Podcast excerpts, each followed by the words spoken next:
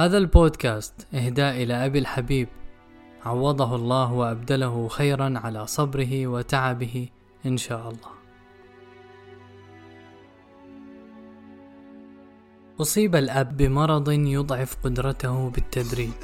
أخبر الطبيب العائلة أن المرض مزمن وأن العلاجات إنما هي لإبطاء تدهور الحالة فقط.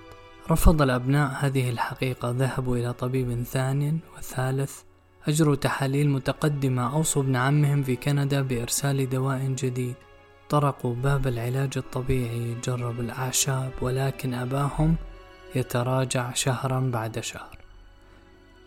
بكوا عندما تعثر أبوهم للمرة الأولى إنذارا ببدء مرحلة فقدان التوازن. انحبست الدمعة في أعينهم عندما فشل للمرة الأولى في رفع اللقمة إلى فمه. تجهمت وجوههم حزنا عندما بدأ يحتاج من يساعده في قضاء حاجته. في هذه المحطات كلها كانوا يقولون ليس هذا أبانا الذي عرفناه. نريد أبانا الذي عرفناه. نريد أبانا القوي النشيط. لقد كان أبونا يقيل عثراتنا. كان هو يلاطفنا ويطعمنا بيده على المائدة. لقد كان وكان.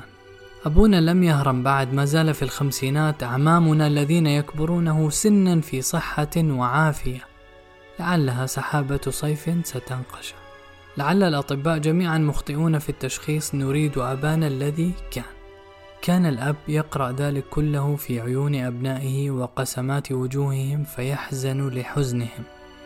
ولكي يرضي نفسه عن قدره ولا يزداد هما أصبح يتجنب النظر في وجوههم أصلا. لم يعد يتحمل رؤية الإشفاق المختلط بالأمل الوهمي. لقد مرت سنوات ولا زال الأبناء ينطحون صخرة الواقع وتذبل زهرة قلوبهم وهم يرون أباهم يذبل. إننا نتعب أنفسنا عندما نرفض واقعا جديدا سيستمر عندما نرفض التعايش مع هذا الواقع.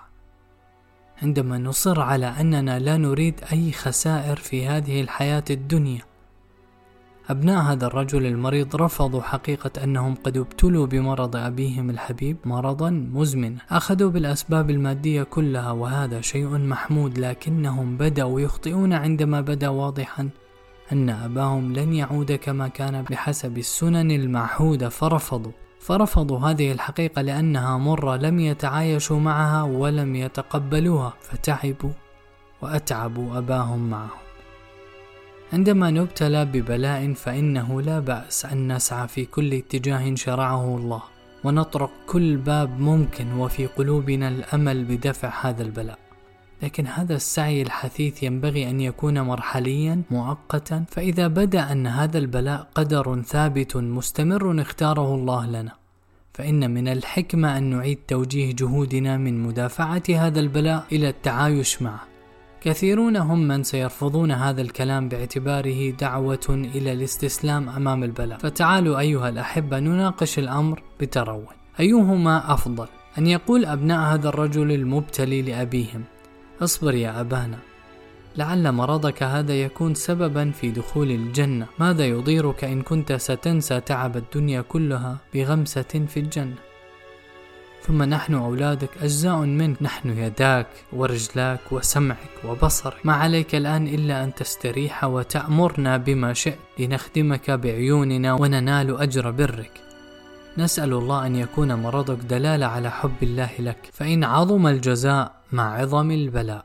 وإن الله عز وجل إذا أحب قوما ابتلاهم أهذا أفضل أم أن يدغدغوا عواطف أبيهم بكلمات الأمل في الشفاء فترتفع معنويات المسكين وتنشط نفسه مؤقتا ثم يتكشف له مع مرور الوقت أنه أمل وهمي زائف فيضمحل التفاؤل ويعظم اليأس وتنتكس النفس. أيهما أفضل؟ أن يركز الأبناء جهودهم على تكييف حياة أبيهم حسب المرض بجدولة أوقاتهم لتقاسم خدمته وتوفير الأدوات اللازمة لاحتياجاته الشخصية اليومية بما يناسب مرضه وإدماجه في نشاطات تناسب مرضه وتملأ وقته أم أن يبقوا كل شيء على ما هو عليه لأن أباهم سيعود كما كان. ويذهب بأبيهم إلى الطبيب السادس والسابع ويعلق قلبه بقصص غير دقيقة سمعوها عن رجل شفي من المرض نفسه بعشبة لدى المعالج الفلاني وفي كل مرة يذهب معه المسكين بأمل جديد ويرجع بانتكاسة. سيقول قائل ولماذا لا يجمع بينهما الأمل والتعايش؟ إن الواقع يشهد بأنه لا بد لأحد هذين الخيارين أن يكون الأصل والآخر الاستثناء.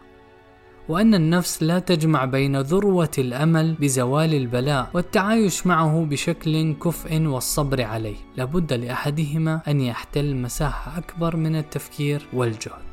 ففي مثالنا بقاء الأمل بالشفاء في ذروته يعني ضمنيا أنه ليس هذا هو الوضع الذي نريده لأبينا. وهذا الهاجس يزعزع الصبر ويصعب التعايش ويفوت فرص الاستثمار المجدي للوقت والجهد. إننا ننصح من ابتلي بما هو طويل الأمد. أن يعتبر الوضع الجديد هو الأصل والعوده إلى ما كان عليه قبل البلاء استثناء. فهذا أدعى إلى أن يلتفت المبتلي إلى مباهج جديدة في حياته تشغله عن الشعور بنقص النعمة التي فقدها. فينطلق من جديد في الحياة. بما يتوفر لديه من مقومات فإن قدر الله خلاف المألوف وكشف هذا البلاء كان ذلك زيادة وخيرا على خير. أما إذا افترض المبتلي أن الأصل هو زوال هذا البلاء فإنه سيبقى يشعر بنقص في حياته وفجوة في قلبه. وسيشغله هذا الشعور عن ملاحظة المباهج الأخرى في حياته وسيكون حديث وتفكيره منصبا على البلاء فيدور في حلقة القلق المفرغة وقد يوصله ذلك إلى ازدراء نعمة الله عليه. بل وإذا تعايشت فإنك سترى مباهج في نفس ما ابتليت به. فأبناء هذا الرجل الذي ذكرناه في المثال سينقلب تركيزهم من الضيق برفض حقيقة المرض المزمن إلى الانشراح بنجاحهم فيما يحققونه من تخفيف على والدهم وتذليل العقبات له واحتساب الأجر في ذلك كله. وهو كذلك سيسر بما خفف الله به عليه وعوضه خيرا من هؤلاء الأولاد الذين يرى انشراحهم وطيب نفوسهم. سيقول قائل لكني أعرف أمثلة من أناس خرقت لهم العادة. فلان قنطه الأطباء من الشفاء فشفي فقد يحصل معي كما حصل معه. ها قد قلتها. قد يحصل. وقد لا يحصل. فوطن نفسك يا أخي ويا أختي على ما يغلب على الظن حصوله عادة. وابحث عن مباهج أخرى في حياتك. وأولها وأعظمها ما لم تحرمه إذا ما طلبته بصدق رحمة الله تعالى. قل بفضل الله وبرحمته فبذلك فليفرحوا هو خير مما يجمعون. فحينئذ سيمتلئ قلبك انسا بالله تعالى ورضا بقضائه وتوكلا عليه وحسن ظن به وأبق مع ذلك كله. شمعة الأمل مضاءه